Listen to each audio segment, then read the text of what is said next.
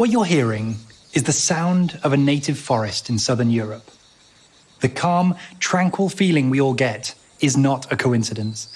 We all evolved in ecosystems like this, where the sounds of birds and insects indicated the possibility of food, medicines, and all the resources we need for survival.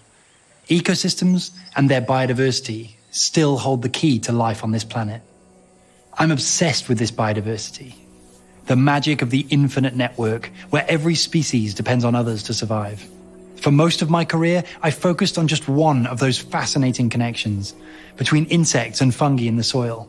I longed to understand the scale of these networks and to understand how they might help us with one of the greatest challenges facing humanity our rapidly warming planet. The problem is clear. We know we need to reduce our emissions and draw the existing carbon out of the atmosphere, stop the damage, and start the repair. And this is where forests can help.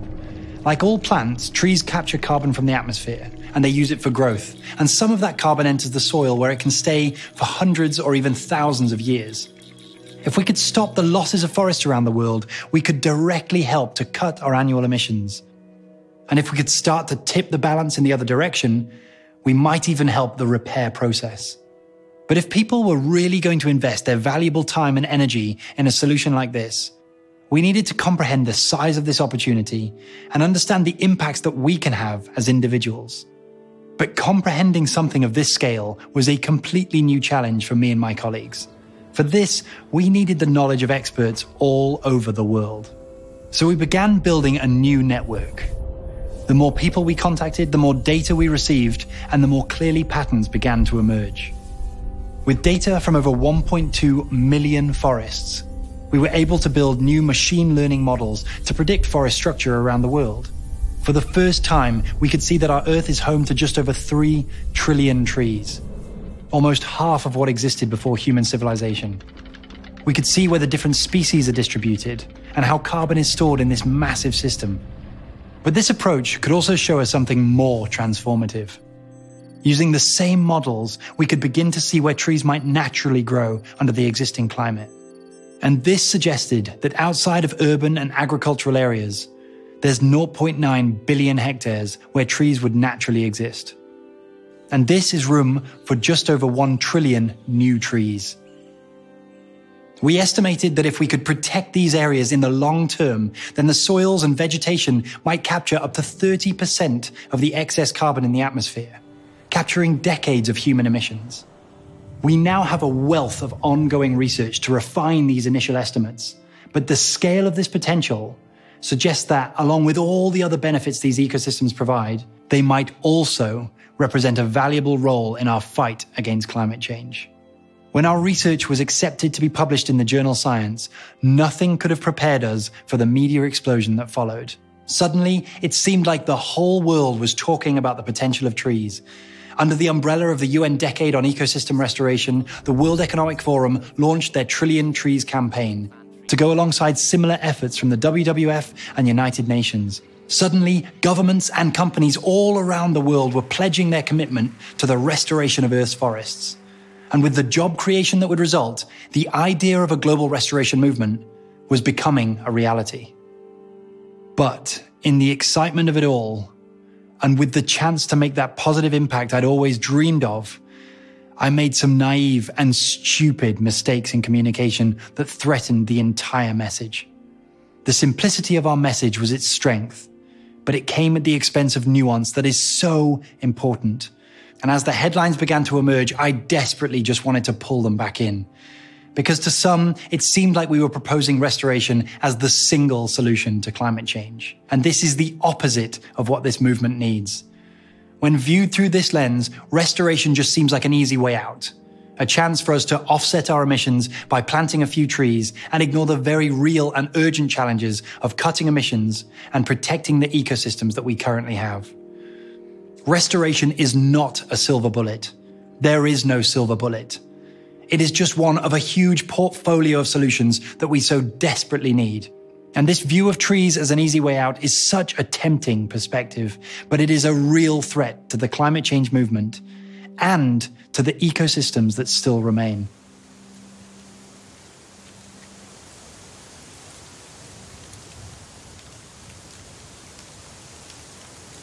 This is also the sound of trees. It's a eucalyptus plantation that exists just a couple of miles away from where we began. Notice how there were no sounds of birds or insects. The songs of biodiversity are gone. That's because what you're hearing is not an ecosystem. It's a monoculture of one single tree species planted for rapid tree growth. Along with the biodiversity that used to live here, this local community has now lost the benefits those ecosystems provided, like clean water, soil fertility, and most urgently, protection from the intense fires that now threaten the region every summer. The UN suggests that almost half of reforested areas around the world are monocultures just like this, planted for rapid timber production or carbon capture. Just like a farm, these plantations may be valuable for timber, but they are not the restoration of nature. And monocultures are just one of the many ways we can damage ecosystems when we offset our emissions without considering the local ecology or the people that depend on it. Following these mistakes, a second wave of articles flooded in, warning of the risks of restoration done wrong. And this criticism was so painful because it was entirely correct. But most of all, I was terrified that we would squander this incredible opportunity. Because restoration has such enormous potential for positive impact.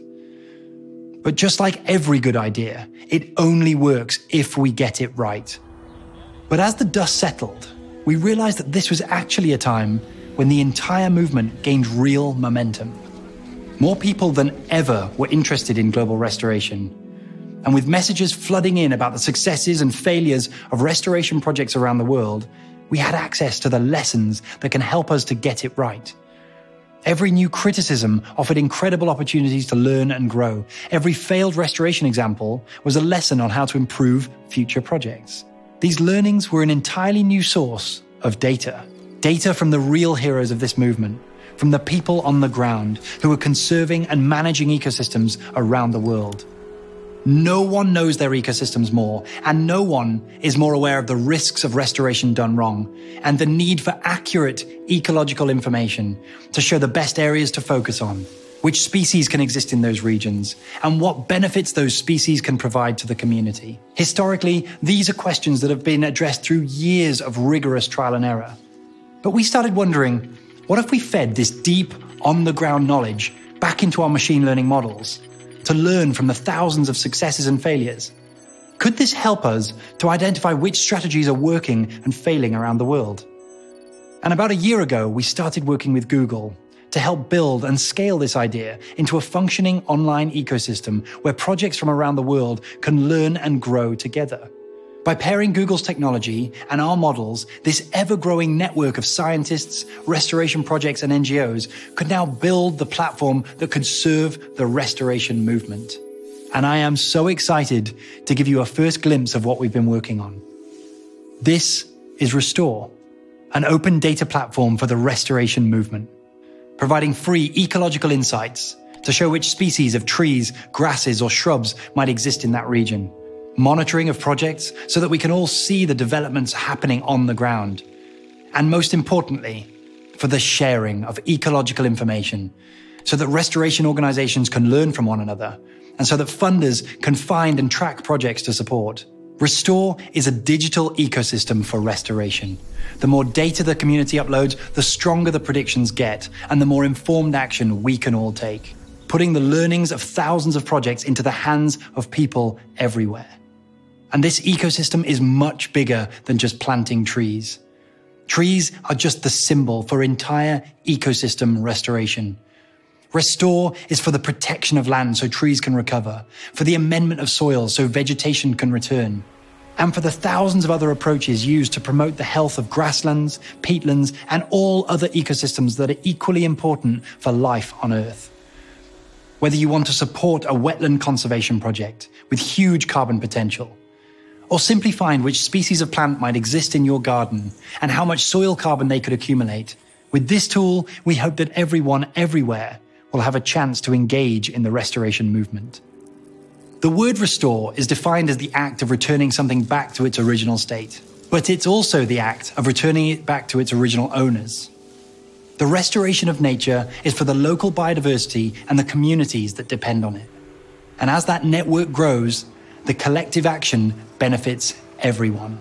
And these benefits go far beyond the threat of climate change.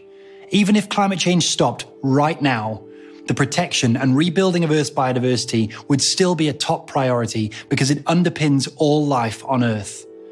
It can help us with all other global threats, including extreme weather events, droughts, food shortages, and global pandemics. But global restoration won't be easy, and it will not be solved by tech solutions alone. These tools can inform us, but ultimately, the challenge is one that can only be addressed by us, by all of us. Just like the interdependent species that make up natural ecosystems, we humans are deeply dependent on one another. We need the immense network of limitless connections, the farmers and project leaders on the ground who need local markets and industries to make use of sustainable products. The scientists, governments, NGOs, businesses, you, me, we are all needed to keep this movement going. We need the whole ecology of humanity. Thank you.